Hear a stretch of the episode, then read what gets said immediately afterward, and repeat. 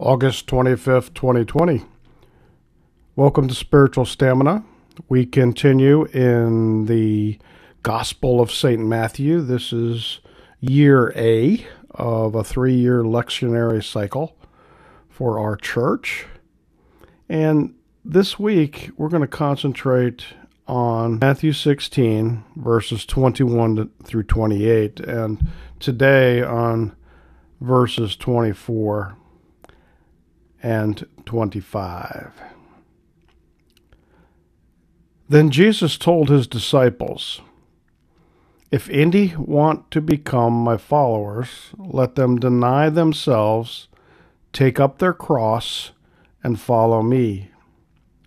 For those who want to save their life will lose it, and those who lose their life for my sake will find it."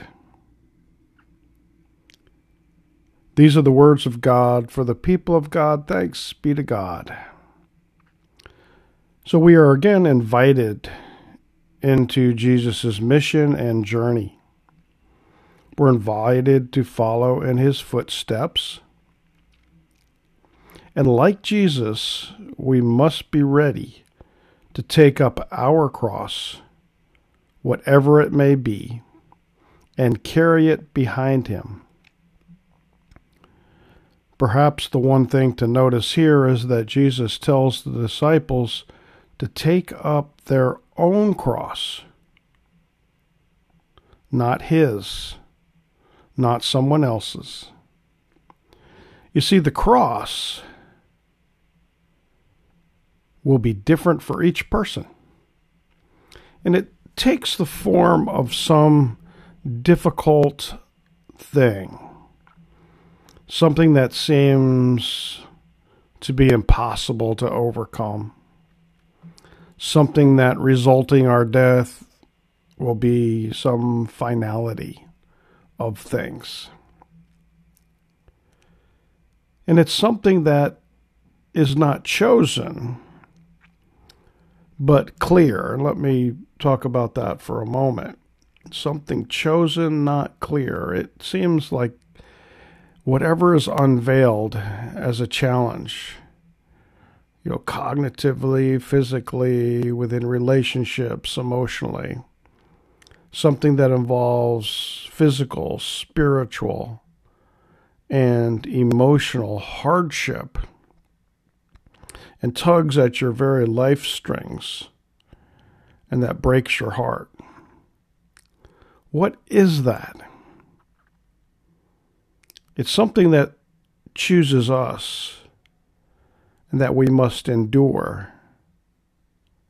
For on the other side of the cross, after you wait a while, 3 days to be exact, God does a miraculous thing in your life and in the life of the world.